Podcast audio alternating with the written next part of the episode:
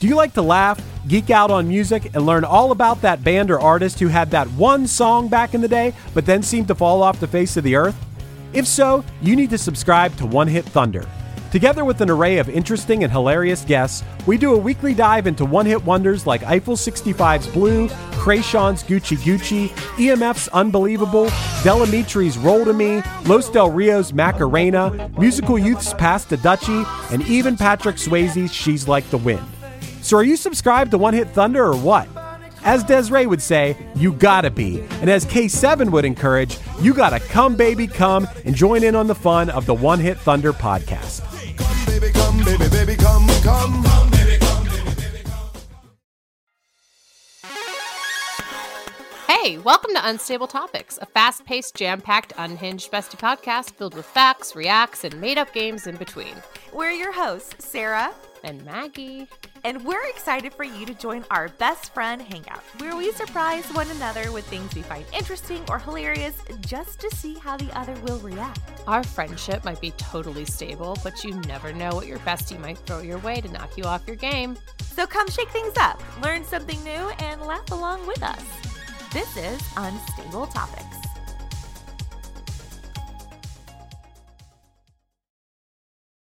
Hey everybody, Chris Fafalius here. As many of you may know, I've played in the band Punchline for most of my life. Well, I'm here to tell you that we just released a new song. It's called Can I Get a Break? And I think the title of the song, which is also the main hook of the song, is pretty relatable to how we're all feeling lately. Here's a little preview for you. How many times am I gonna have to start again? How many times am I gonna have to refresh? 'Cause I put my shoes on every day and I walk out that door. I'm getting tired, waiting patiently for progress. Can I get a break? No.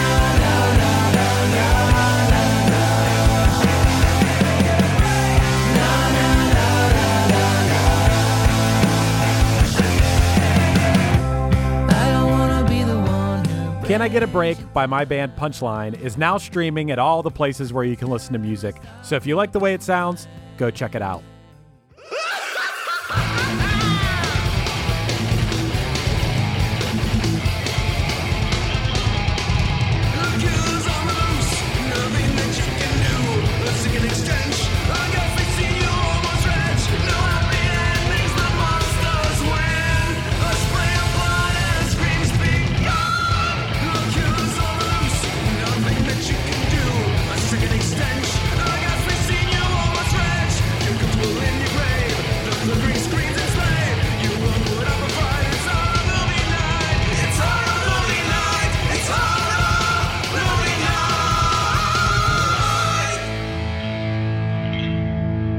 Everybody, and welcome to another episode of Horror Movie Night. This week, we were talking about a movie that I picked. This right, this guy over here said, let's watch Bitchin' Sorority Babes from the Slime Bowl, Bolorama, or at least that was the title that Charles Band really wanted to use. I knew, so I was like, who picked this? I was like, if Matt picked it, he's going to flub the name so hard because I have trouble with it, and I don't even have the same trouble speaking as Matt does. And I was like, it had to be Kyle, right? It had to be Kyle. No, it was Matt. It's Sorority Babes in the Slime Ball Bowl-O-Rama. We got that off the table. Twister. Let's not say it ever again. In the next 40 minutes, we're just done speaking the name. You know what it is now. You can't use it for the Roku voice detector. I tried to say it so many times, and it started playing something called Slimeball 2 on Spotify, and I'm like, I can't. I don't like you anymore. Doesn't that make you feel better, though, because you know that the robot overlords aren't smart enough to take over yet? I do love to chalk a point up for the humans on those things. Those are that's my favorite win. Because we don't have a lot of them anymore. And if I can win over Roku, then we're in good company. It's good. Matt, why'd you pick it? So I picked it because of a couple reasons. Number one, I mean, what a title. But secondly, this was one of those films I had heard of for a really long time. I think I read somewhere that this is considered the best film of the short-lived USA Up All Night, kind of the way that some people have their favorite Mystery Science Theater 3000 episode, this was like one of those movies that they played late night that like plenty of people saw, and everybody would call in and request it. That's what it was. It was the most requested USA Up All Night. I did read that in the IMDb trivia. I think it's just because there were titties in it. Yeah, but it was USA. They had to trim them out. How do you even have a movie? The movie's an hour and 20. I tried. It's 79 minutes. How do you even have a 79-minute movie? In the late 90s, David Spade did a stand-up special for HBO, and there is one joke that is set rent-free in my brain since I saw that, which was him talking about the USA Network. And he's like, the USA Network is the most worthless channel that has ever been built in the history of television. He goes, because let's just address it. We all know that there's some movies that are made that they pretty much just exist to get a little boobage out there. And he's like, the USA Network purchases these movies and cuts out the only reason to watch them and airs wall-to-wall bullshit for 24 straight hours. But his example was, he's like, they'll get something like Summer Vacation 17, and you're just watching like these idiots just bumble around, and then they're like, hey guys, it's a boob fest, and then it's like jump cut, man, what a great boob fest. It's literally guys looking through windows. Dude's like, oh my god! And there's only three. Shit, those knockers! Because of course, they're on straight tip patrol, like it was in Sleepaway Camp too. Yeah, exactly. There's only three angles that you can ever shoot frat boys looking through windows. There's through the window, there's the left side, and then the right side, and that's the only way. You can get from behind and then have it like zoom. I think I've seen that in. I think that might have been Sorority House Massacre, which is the one that I do not remember very well. Looking through the window with them as the point of view, but then you get the boobs. So that you're right. There's USA only has three angles. Oh, yeah, maybe we can get one where it goes up, and then it has the problem that I have every time I try to take a picture through or video through my windows is the screen gets in the way, and the focus. Like the focus is never there, so you never get to see the tids. We have so many woodland creatures I try to take pictures of in our yard. That's just all screen. It's all screen, baby. Dude, the imp could literally have gone through our yard and I wouldn't have gotten a goddamn picture of them. They'd be like, what is that, a walking turd? They wouldn't be wrong either, because that's about what Uncle Impy looks like. Matt, do you want to like dive into the movie, or do you want me to give a quick synopsis? How do you want to? So let me explain a little bit real quick. So I did grab this one time from the Full Moon table at Comic-Con, because usually we're so close to the Full Moon table that I always just take a peek, see what they've recently put on Blu-ray. I had heard so many good things about this particular movie. I know specifically Linnea Quigley still speaks very highly about making this movie, because it's one of the few films she doesn't get naked in, which she said was like a real blessing for her. That was the selling point for her, is David DeCoteau came to, is that how you say his name? We should ask our resident... David DeCoteau. David DeCoteau's sorority girls in the slime ball bowl-a-rama is his full name. That was the selling point. He came to her and was like, or maybe it was... No, he came to her, right? And he with the script, and he said, like, "Any role you want." And she took Spider because there was no nudity. Yeah. Mm-hmm. Yep. I know that Charles Band sold this as the imp with a completely different cover, and then was like, when he got whoever wrote it to write it, he was like, "Yeah, so I need you to write this ASAP, and also." Take out the imp as the title, because it no longer jives with the it's no longer sellable. Which I want to know what that time. Did you guys know that there was an imp in this movie? No, for real. Because I was of the mind, and I wrote this down. Which Matt, you already spoke upon it a little bit. So it was a cult movie that had a following. I remember seeing the advertisement in Fangoria for a DVD release, right? And I was of the age at the time where I was like, oh, if it's in Fangoria, then it must be of some importance. It doesn't even matter if it was ad space. I was just like, it's in Fangoria, so it's important. I'm 13 years old. And then I watched it and I was like, I hated this, by the way. I had no fun. This is my third watch and it has never gotten better. It's never fun for me. But I did not know that. All that to say, I was like, the imp comes in, and I'm like, I've never seen a toy or a meme or like anything. And then I started questioning myself. I was like, was this really even a cult or popular movie or did I just assume such because I had so much faith in Fangoria and their advertising that but Matt, you already answered. It did. Yeah, but it was like, I feel like it was just, like Scott said, it was the combination of a ridiculous title and boobs. Like, and that's like pretty much all it's got going for it. It's really not fun though. Like, Kyle, what's your beer?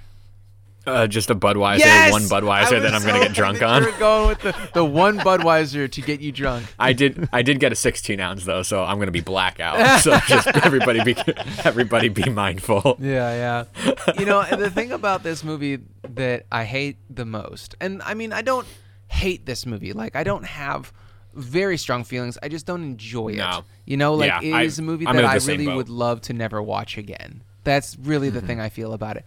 But the thing that I dislike the most is the fact that they're not even trying to be funny.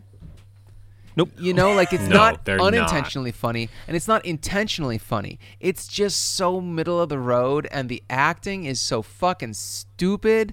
And Linnea, like, bless her heart. I love Linnea Quigley. She is an absolute doll of a human being. But I feel like she's not leading lady material, because everything that she says in this is just trash from Return of the Living Dead snark. Like, it's the same snark that she has in, and I watch Nightmare Sisters as well. I mean, I've seen a lot of Linnea stuff, but she really only has one like attitude to give. And I don't think that Spider needed to be like, yeah, for everything, you know, like, it's just nothing about this movie works in a fun way, and nothing about this movie doesn't work in a fun way. It's just, it exists, and so it's just like there. I want to go back to like fucking '93 when USA Up All Night was playing this shit back to back, and people were like calling in saying they want to see it again, because I don't know what that cut had. Because I watched the regular cut, I don't know what it is. And if you take out the boobs, like, and I'm not even a fan of the boobs in this movie because it's not sexy, it's just gratuitous. No, the water pressure of the shower scene was so bad that they took 10 minutes to get the whipped cream off of Brinke Stevens. Can I say that nothing is less sexy than imagining a woman covered in whipped cream, because you know how fast that shit curdles? All I could do watching this was just think about how bad she must have smelled. I mean, I'm sorry. I don't mean not the character. You mean like the actual, like the process of getting clean. Like if that really, so let's just say that they were doing the initiation, and they covered her in both the girls in whipped cream, right? And then of course they got cleaned off, and then an hour later they get in for the shower scene, and poor. Lisa? I can't remember what her name is. I think Lisa literally just had to pull the wiki page just to get people's names, because I was like, I don't remember. They're all just people. Spider, there's Babs. Spider was lucky. Oh, Babs, yeah. Babs is the head of the sorority. I don't give a fuck what any of the dudes' names are. They're like Brian. They're all Brians. Like, there are three Brians. One is Jimmy and one is Keith. Okay, all right. Like, so they are close. Very forgettable name. And Calvin. Jimmy, Keith, and Calvin. Yeah, okay. And then... Babs. So also, this sorority is tiny. There are 3 active members, and there are 2 initiates. Also, they're supposed to be tri-delt, and the letters on the front are not. Yeah, there's no delta in the tri. It's the greatest. It's the greatest. That is one thing that I like, is how this was also filmed in 12 fucking days, 12 nights, by the way, because they didn't even have the budget to rent the bowling alley during the day. No. They had to wait until it closed at 9 p.m., shoot for 12 hours, and then be done and cleaned up by 9 a.m. It's a real Kevin Smith making Clerks type story, where it's like we have the times that the building is closed. Are we really putting this in the same category as Clerks? I mean, I don't love Clerks, but I would watch Clerks again. Well, we got to start. We'll start at the very beginning with this. All right. Well, I mean, the movie is. I'm trying to explain. Here's the best that I can come up with for why the people watching USA Up All Night, whatever reason, ate this movie up, is kind of the one thing that I like about it, but I could also see why anybody else with half a brain would hate this, is that it feels like two separate movies just got melded together. Like the first 45 minutes of this movie have no hinting to what the last 30 minutes of this movie is in the slightest. Like it's just like sea-level Porkies, and then out of nowhere it's just like, and here's a puppet. Like, like here's a cheap puppet that, like, is it racist? I can't figure out if that accent that they gave this thing is racist or not. It makes me feel uncomfortable. Either. I hate it. No, like, I really dislike it. Really, sorry, I don't want to use the H word. I really dislike it. It's not funny. It's not fun. No. And the prop is so shit that actually I think I might use Uncle Impy. Holy crap, guys. So you know how every October I do the Spooktober riff on Instagram, where I do a riff a day for the month of October?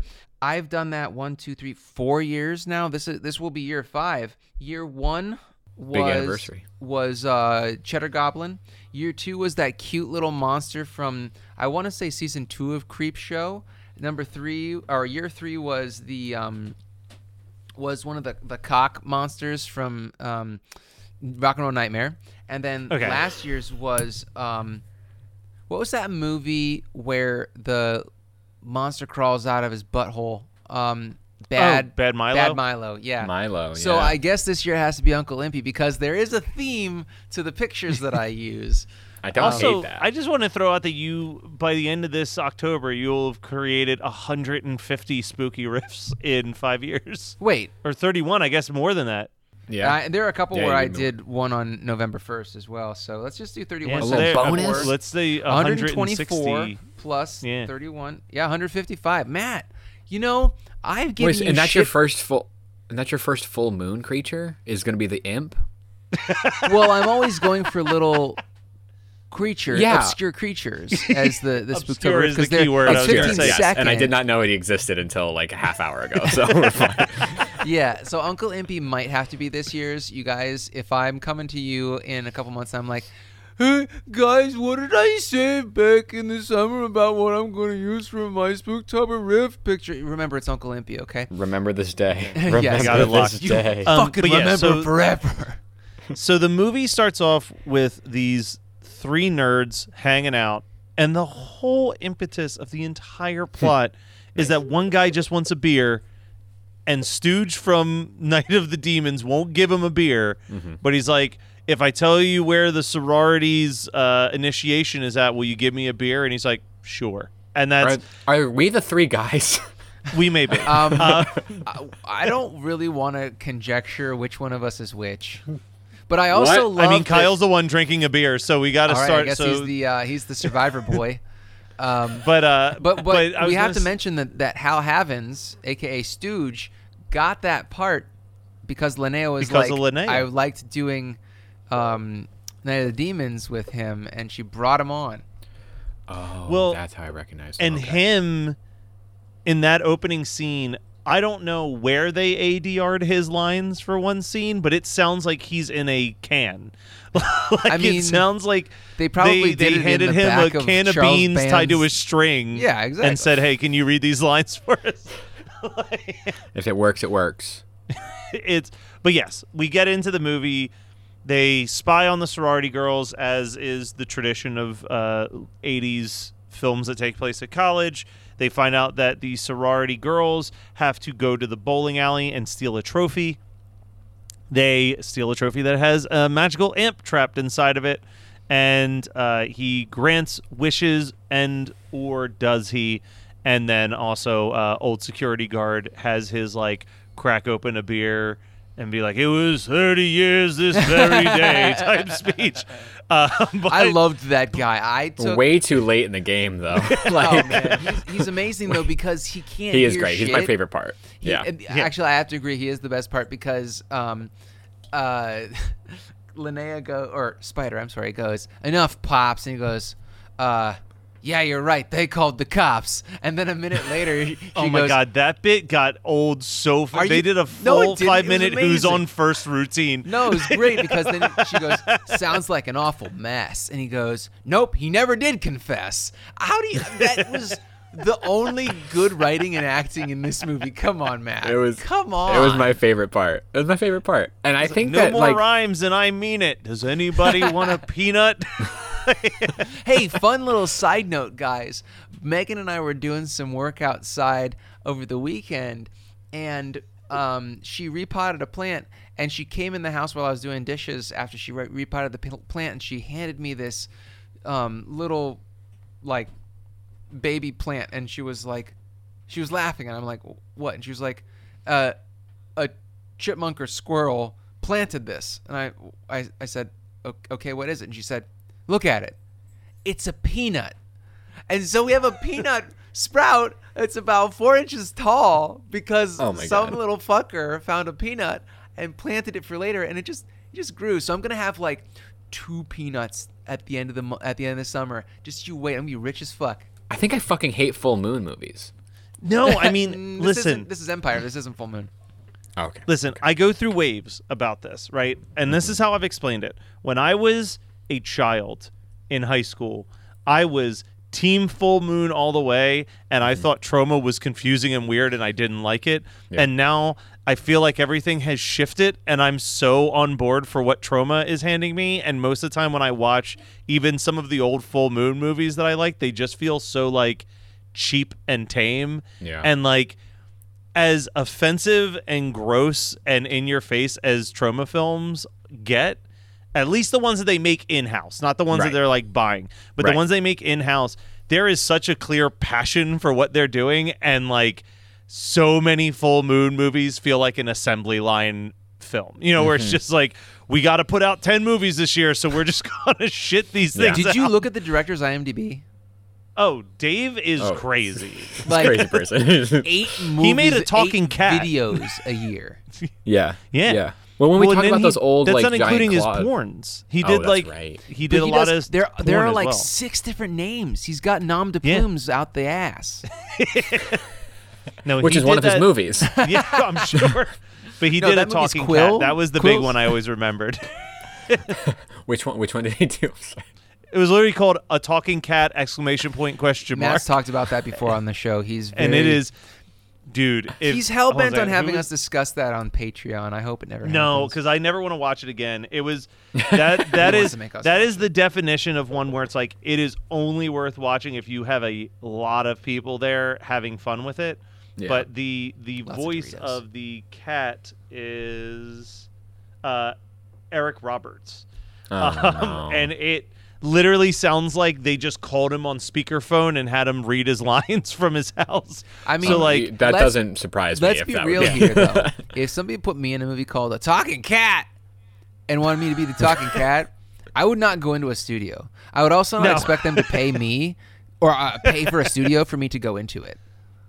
Right. No, it'd be like when Fearless would like hire, or I think it was Fearless or Hopeless, reportedly like, when they would reach out to a band on MySpace to be on one of those Punk Goes compilations, it would be like, all right, we want you to be on this comp. You have 3 weeks to figure out how you're going to record the song and get it to us.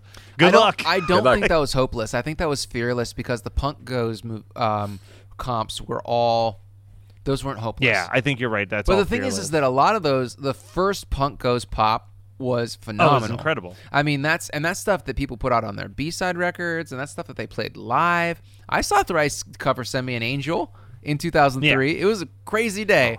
Hell yeah. But like, you know, and I think that was the same summer that I saw Rufio cover Like a Prayer live. Those were great covers, and Thrice put their Send Me an Angel cover on their B-sides record, but then it gets like, when you get into the, if you scroll through the track list, it gets worse. This is all I'll say. If you scroll through the track list of every Punk Goes album, around the 5th or 6th album, you'll start to notice less and less bands that have hyperlinks on Wikipedia as you like get deeper and deeper into it. Listen, and then you eventually get to me and was like, "Do you want to do a Punk Goes whatever compilation?" I would find the means and the way to do it. I don't have a hyperlink on YouTube on Wikipedia. No, for sure. But it definitely got to the point where it's like, all right, we've got 3 big name artists that have agreed to do this. You found glory. And then we'll fill out the other 10 slots with whoever's like got the most fans on MySpace right now and call it a day. Rick. Yeah, dude. Student Rick though, Student that Rick, that I saw covers them great. Live. They're fun. I saw them play that one live too. But I saw them. Here's the craziest thing about Student Rick is that I saw them open on this the craziest fucking lineup that I can imagine. Student Rick opened the show. Coheed and Cambria, and then it was the starting line. They were just about to drop "Say It Like You Mean It," so they were they were like, I think that when I saw them, they were 3 weeks out from "Say It Like You Mean It" dropping, and then Finch was touring for "What It Is to Burn," and everyone was there for Finch. It was absolutely totally amazing. But to think about like Student Rick on that lineup, like no one knows Student Rick. Kyle pulled that out of his ass because he was looking at the Punko's Pop compilation. Yeah, because I was trying to be funny, and then I like I saw that by teacher Rick. Couldn't believe it. So two of the only notes I wrote down was "Is this racist?" which is of course in reference to the imp, and then the other one I think was "Is this sexist?" Because, I think the answer is yes. Because here's the thing, I'm like, this feels sexist. Yeah. It certainly does.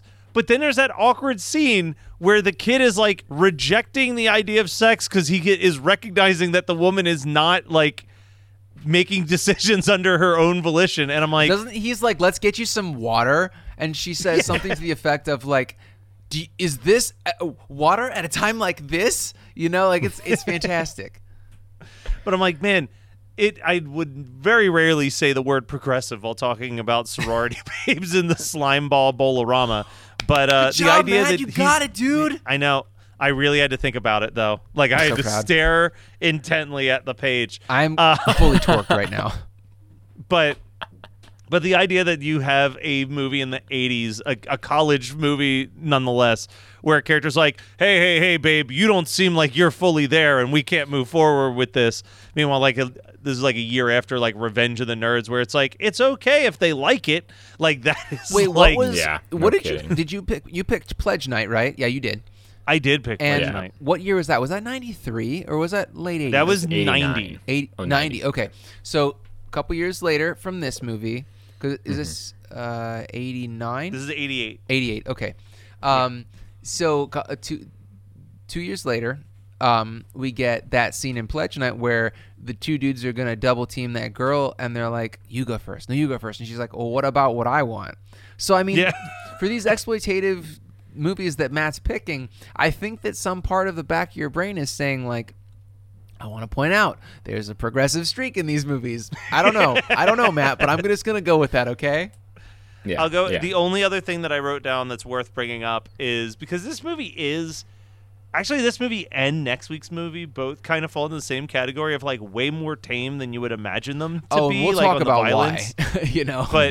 But like we do get that sweet decapitated head being rolled down the bowling alley, which will always put a smile on my face. Yeah, but you have to have that. If you're going to have a bowling alley, if you're going to have a horror movie in a bowling alley, if you don't have a head being used as a bowling ball, don't make the fucking movie. Then you're a fucking hack. You're a hack. It's the same thing with like, I've always thought that like any action or horror movie that has a sequence that takes place in a pizza shop and you don't slam somebody's hand through the little like receipt thing on the table, like what are you even doing? Why even use that set piece? What? Like if anything, it should be they should be putting the Do you know what I'm talking about? I worked at a pizza place for 7 years in high school and college. You know what I'm talking about? I just always think about that. I'm always like, man, people aren't gonna put the hand through that. They're gonna put it through the dough roller. Maybe. I just wanted someone's hand to get slammed. I just feel like that's too inside baseball style for straight pizza places. Like that's behind the wall where they make all the pizza, man. You don't see that every day. Well, speak for yourself. I do want to just share one thing that Carly had said because she sometimes likes to pop in and share something. So there's a moment where all three boys are looking. It's the shower scene that takes 10 minutes. They're looking through the door at Brinke Stevens, who I like the movies that she's in. I've always found her unattractive. She's just not my style. She's got a real. I think that she's a lot more attractive in her IMDb picture because she's got the Betty bangs. Yes, I think that really works for her face. Yeah, not this hairstyle. That's just a personal preference. But she just happens to get nude in every movie. And 13, 14-year-old Kyle was like, I'm just not into it. But anyway, all three of the men are watching them through the door, stacked on top of each other, to which Carly goes, so they're just, like, hard on top of each other? Just hard dicks, so like, Carly, resting on each other's backs. This is college for most boys, like, hard on top of backs and hard on, you know, like... Yeah, me and my roommates did this for fun on, like, a Wednesday night, like, not even looking at anybody, just watching TV. Who wants to put your boner on me is the best game. Yeah, it's fun. But that was my last my last note that I told Carly I would share. So two things. One is a question, and then the other is about the soundtrack, and then we can go on to our double features, okay? So the question for you guys is, I was getting a real vibe from the girl dressed as Bride of Frankenstein later on. Were you, like, the way she delivered her lines, were you guys getting a vibe? Like someone modern? I honestly, no. I tuned out whenever she popped into the screen. Oh, she's terrible. I just did not care. She's absolutely terrible. Yeah, and I tuned out. I didn't get any vibes from her because I forgot she existed. So I can't really put my finger on it, but I was getting this weird Alison Brie when she's building a character in Glow vibe. And I don't know why, but if I can see that now, like it's like she would have been like one of the failed before she came up with the Russian character, like one of her matches is that character. You for understanding. There you go. Oh my god, I thought beautiful. That I was insane. I love that. I mean, I wish I watched reason the movie to talk about Alison Brie and Glow. That movie or that show is just show's gone great. Before its show's time. Fucking great. Completely robbed. No doubt. We're gonna bring up Glow again in a second when we get to what we watched this week. You want me to just say the thing about the yeah, say your thing. We'll get there, but just put a pin in Glow first. Okay. 1, 2. Oh, kicked out at 2. Oh. So, the soundtrack, like the theme song from the soundtrack, also gives me a weird vibe. Before the singing starts, it's got like this kind of gallopy thing that gives me a Mega Man theme vibe. Very weird, because I was really into it, and then there's the singing, and I'm like, this is Voyage of the Rockalians all over again. Where's Pia? Pia's somewhere. Oh, yeah. Pia Zadora's, like, not even getting credited for this movie. But the funnier thing about the I want to say the soundtrack, but let's just say the theme song, because there's not really much orchestration to this film. The man who composed the soundtrack for this film, his name was Guy Moon. He went on... Beautiful. To compose music for Fight Club and Minority Report. Those are huge movies. Huge. That's huge shit. Is he... Whoa, wait. I thought the Dust Brothers did Fight Club. Is he a Dust Brother? I mean, his name's Guy Moon. I don't know if he's Moon Dust Brother. Moon Dust. That would be sick. But I was pretty blown away by that. That was my favorite thing that I found from Wikipedia. That's just lovely because that just means his portfolio probably included some music from this movie. If that's how this works. To get the job for Fight Club, they were like, we want someone who's an anarchist. What are your credentials? You know? Let me tell you. I was in a band, a particular type of band, Charles Band, but I did work. That's a good joke. Hey, thank you. It took me a while to get there. I knew where it was. I knew the end point, but I was like, oh, shit, I'm going downhill quick. Wait, Jose, it's very rare that we get to make this reference, but are you trying to say that he's with the band? Because you can go and purchase some We're With The Band t-shirts over at hmnpodcast.com. You listeners have to, because I don't, because I just keep not liking Charlie Band. But I know that you guys do. So you are obviously wrong. Honestly, it's my probably, besides the Bloodhook one that you tuned me into on air, it's my favorite shirt, that Horror Movie Night shirt that we have is I'm With The Band. I think it's fucking brilliant. It's just the one that it's you just not can't for me. In good conscience wear. It's just not for me. I just can't rep. I just can't rep it appropriately. It's all right. But that's okay. That doesn't mean that you can't. Do you like to laugh, geek out on music, and learn all about that band or artist who had that one song back in the day, but then seemed to fall off the face of the earth? If so, you need to subscribe to One Hit Thunder. Together with an array of interesting and hilarious guests, we do a weekly dive into one-hit wonders like Eiffel 65's Blue, Krayshawn's Gucci Gucci, EMF's Unbelievable, Delamitri's Roll To Me, Los Del Rio's Macarena, Musical Youth's Pass to Dutchie, and even Patrick Swayze's She's Like the Wind. So are you subscribed to One Hit Thunder or what? As Des'ree would say, you gotta be. And as K7 would encourage, you gotta come, baby, come and join in on the fun of the One Hit Thunder podcast. Come, baby, come, baby, baby, come. come. Come, baby, come, baby, baby, come. Hey, welcome to Unstable Topics, a fast-paced, jam-packed, unhinged bestie podcast filled with facts, reacts, and made-up games in between. We're your hosts, Sarah and Maggie. And we're excited for you to join our best friend hangout, where we surprise one another with things we find interesting or hilarious just to see how the other will react. Our friendship might be totally stable, but you never know what your bestie might throw your way to knock you off your game. So come shake things up, learn something new, and laugh along with us. This is Unstable Topics.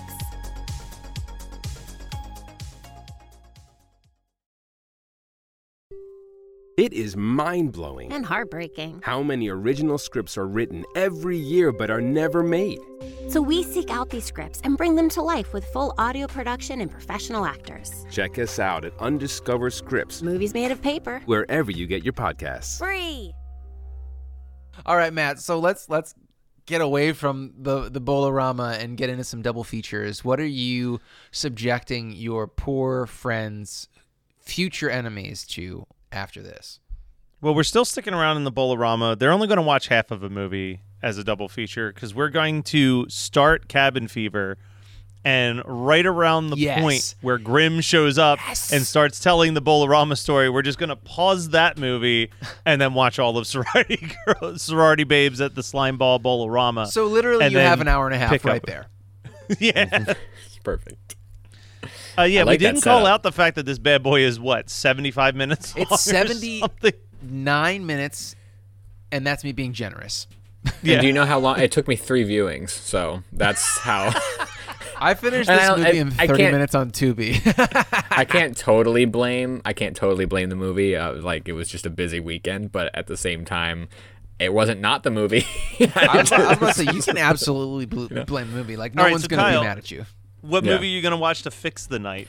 No, so it's not even about fixing. It's about continuity and consistency and loyalty and completionist. So I'm going to watch Nightmare Sisters, which was filmed back to back. Yes. With, I know you had mentioned it before, yep. But I think Nightmare Sisters is I've seen parts of it, and I remember it being a little more fun for some reason. I think they sort of leaned more into it's also more exploitative. So you're getting a little bit more of everything. Oh, did I mention that I did not mention the fact that Sorority Babes on IMDb is categorized as exploitation/teen, which made me laugh more than anything in the movie because there are no teenagers in this. Yeah, that'll get you flagged by the FBI. You don't want to fucking do that. I'm gonna go with what I believe is Dave's best. Puppet Master 3, Toulon's Revenge. Yeah. Hey! Nice. What do you want to promote? It doesn't have, whatever you want to talk about. So here's the thing. I want to go back to the Glow conversation. Oh, yes, because I loved Glow. I was late to getting on to I watched the first season of Glow, then I kind of fell off, and then during the pandemic I just started from the beginning and watched everything that had come out at that point. And Netflix used the pandemic as the reason to pull the renewal of Glow. Bullshit. Because their reasoning was that they wouldn't be able to film the show for the season for at least another year, and that people would lose interest if they didn't have a new season of a show at least a year after the previous season. Anyway, so I watched Stranger Things season 4.5, which came out 3 years after season 3. That's 3 years now? I think it was 3 years. And we got 2 years to wait until season 5, right? I think so. So, fuck you, Netflix. I know what your game. But it's fine. I really liked it. I don't understand why the 2.5-hour final episode couldn't have just been 2 or 3 individual episodes, because there's plenty of points where it makes total sense to cut to credits. Here's the question though, Matt. Does it even matter if they're going to drop a show in perpetuity, or not in perpetuity, all at once onto a streaming service? You know you're going to binge it in 2 days anyway. What does it matter if there are episodes or if it's literally 10 hours? It's a 10-hour block. Okay. Sorry, that's a great question. I sound way more antagonistic than I am. No, that's a great question. I want to know what your opinions are, both of you. I will answer it to the best of my ability. Actually, what I'm going to talk about next week for What Did I Watch kind of actually goes into that same tease question the next episode, and realm. Yeah, so you better watch all the way through next week. Blue balls for 7 days. But yeah, I know, I agree with you, and but this is why I actually really do support what like Disney Plus does and what HBO Max does and what like Amazon Prime is starting to do with the weekly drops, because what Netflix tried to do, Netflix will only really do the weekly drops on their like reality shows, and even then they drop them like 5 at a time. Like when they did The Circle, they dropped like 4 episodes one week, like 4 episodes the next week, and then the last 3 episodes the following week. And it's like I guess, but like that's not how you build like a reasonable chatter. And they tried to force that with Stranger Things. And again, I see the game that you're pulling, Netflix, dropping season 4 and then saving the last 2 episodes until 32 days so that if people decided to sign up for 1 free month of Netflix, they had to pay for an extra month to watch the last 2 episodes of the season. I'm not genius. An idiot. Okay? Yeah. That's genius. That's fucking genius. That's devious. So it's genius. It's lawful evil on the scale. Yes. But it's really good marketing. It's a good final 2 episodes. Did it need to take me 5 hours to watch those 2 episodes? Probably not. That's why it's going to take me at least until September to finish this fucking season. For sure. And, you know, all of my complaints that I said earlier in the show a couple of weeks ago where I said, like, I just wish that the Russia stuff wasn't there. End of this season still felt the same way. Felt like the Russia stuff brought nothing to the table. But it has some good moments. It has some moments that drag, but I will say that there are at least 1 or 2 moments that will live in my brain forever as just being truly badass moments in Stranger Things history. And, I mean, when it wants to hit its heavy notes, it does a good job. And it kind of always has done a good job of, like, hitting those notes. And I will quote Joshua from Fright School when he says, like, if nothing else, like you watch that show and they have nailed the visual aesthetic of what 1986 is. Like the clothing, I the wood panels. Like I think that, that I love, and I said this to Megan. I was like, I am having the hardest time watching this final, or I thought it was the final season. I didn't realize that there was another one. I was like, I'm having the hardest time watching this final, but new season of Stranger Things. And she was like, you know, I'm off the train. Like, I'm not going to watch anymore because the last season was boring until the very end. And I'm like, yeah, I think that I like the concept of the show way more than the execution. And that's just me. I'm not the target audience, and that's totally fine. But one thing I'll say is their choice of music for Eddie Munson, the fact that it is exact, I feel like that was too perfect with Vecna and the music choice and the year that they picked, and this is spoiler-free for anybody. Don't be upset. Yeah. It's just it's like puzzle pieces locking together. Very, very impressed. Well, that's the thing is that I don't, you know, when you talk about a lot of other shows, and even, I mean, for Kyle and I as like even wrestling fans, like when you're watching wrestling, they're always telling you like, oh, trust the process. Like trust that the story's going to get where it goes. And like 9 times out of 10, it doesn't because they're just writing it on the fly. But like watching, even feeling that this is like stretched out and too long, I really do believe that everything that we're seeing has been part of the plan from the beginning because it synchronizes still so well with like the beginning, and that's such a rare thing to find in television in general. Did either of you read the article that I posted from Geekscape that the one writer did about all the pop culture references in season 4? No, because I haven't watched it yet. Okay, so what she did was she literally went through season 4, and anytime that there was any type of pop culture reference that wasn't like completely on the nose, right? She would be like, let me research what that thing is and see what it tells me about this show. So I think it's in the very first episode. Will is very excited to tell Mike that he got issue 134 of X-Men. Issue 134 of X-Men is the end of the Dark Phoenix saga. Oh, yeah. And I fucking did get that ruined for me. Yeah.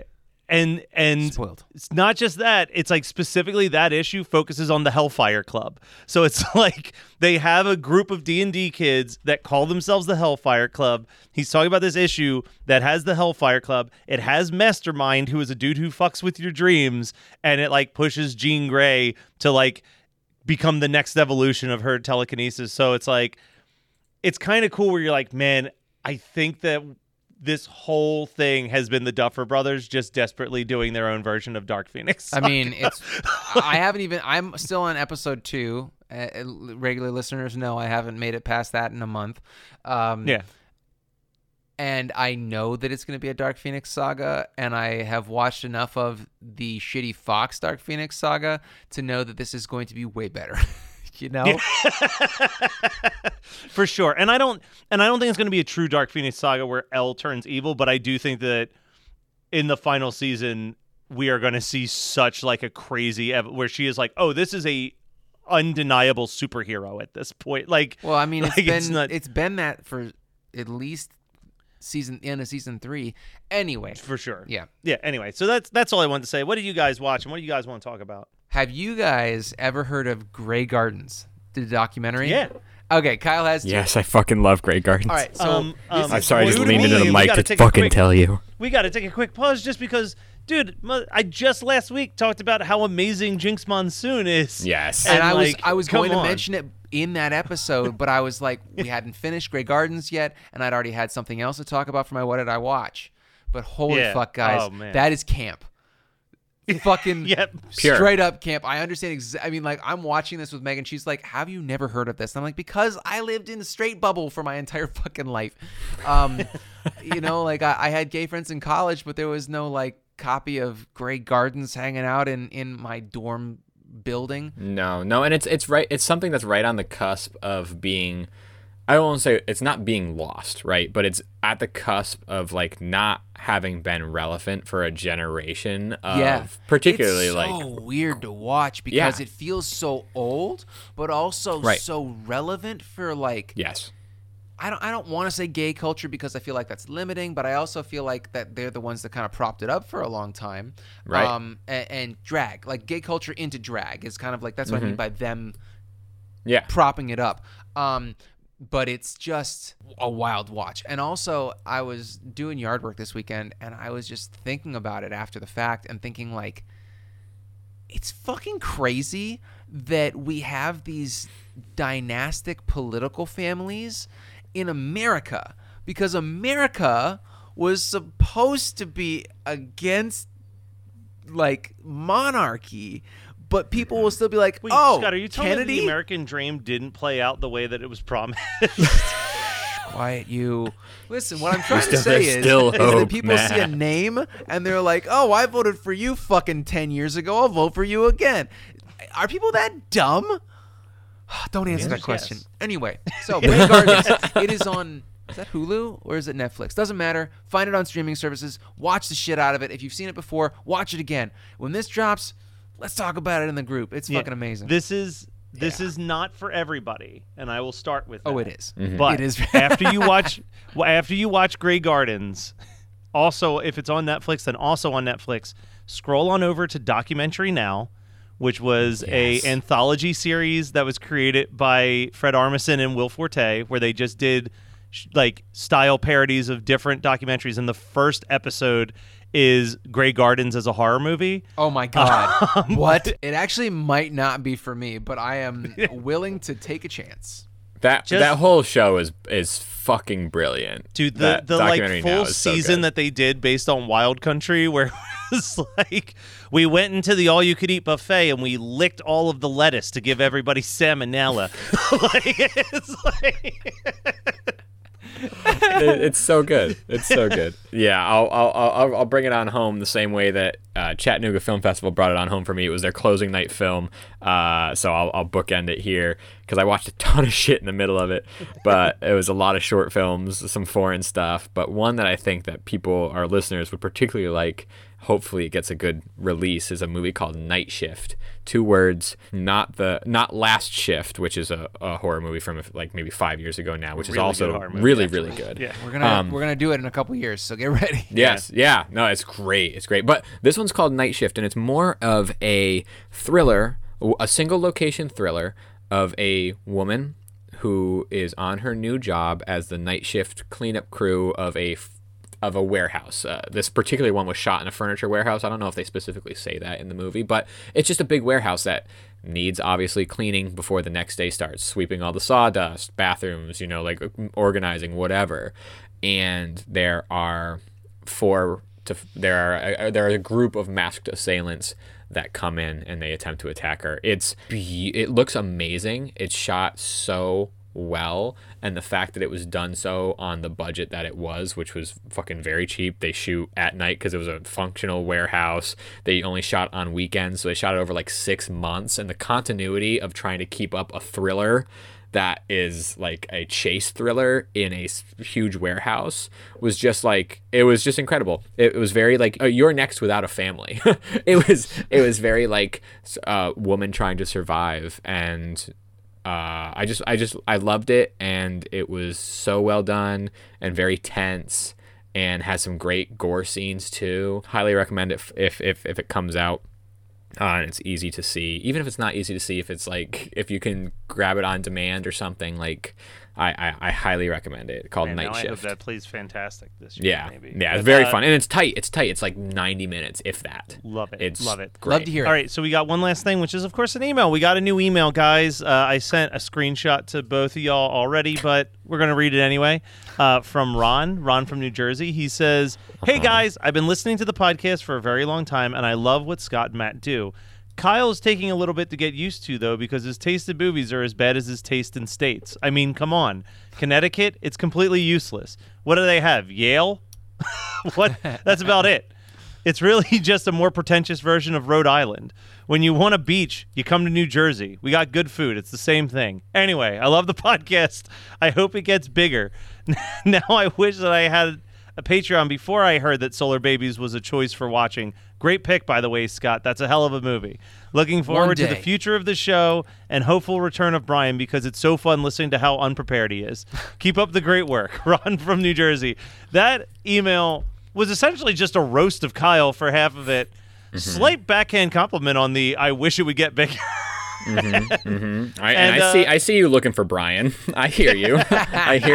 Do you like to laugh, geek out on music, and learn all about that band or artist who had that one song back in the day, but then seemed to fall off the face of the earth? If so, you need to subscribe to One Hit Thunder. Together with an array of interesting and hilarious guests, we do a weekly dive into one-hit wonders like Eiffel 65's Blue, Krayshawn's Gucci Gucci, EMF's Unbelievable, Delamitri's Roll to Me, Los Del Rio's Macarena, Musical Youth's Pass the Dutchie, and even Patrick Swayze's She's Like the Wind. So are you subscribed to One Hit Thunder or what? As Des'ree would say, you gotta be. And as K7 would encourage, you gotta come, baby, come and join in on the fun of the One Hit Thunder podcast. Come, baby, come, baby, baby, come, come, come, baby, come, baby, baby, come. Hey, welcome to Unstable Topics, a fast-paced, jam-packed, unhinged bestie podcast filled with facts, reacts, and made-up games in between. We're your hosts, Sarah and Maggie. And we're excited for you to join our best friend hangout, where we surprise one another with things we find interesting or hilarious just to see how the other will react. Our friendship might be totally stable, but you never know what your bestie might throw your way to knock you off your game. So come shake things up, learn something new, and laugh along with us. This is Unstable Topics.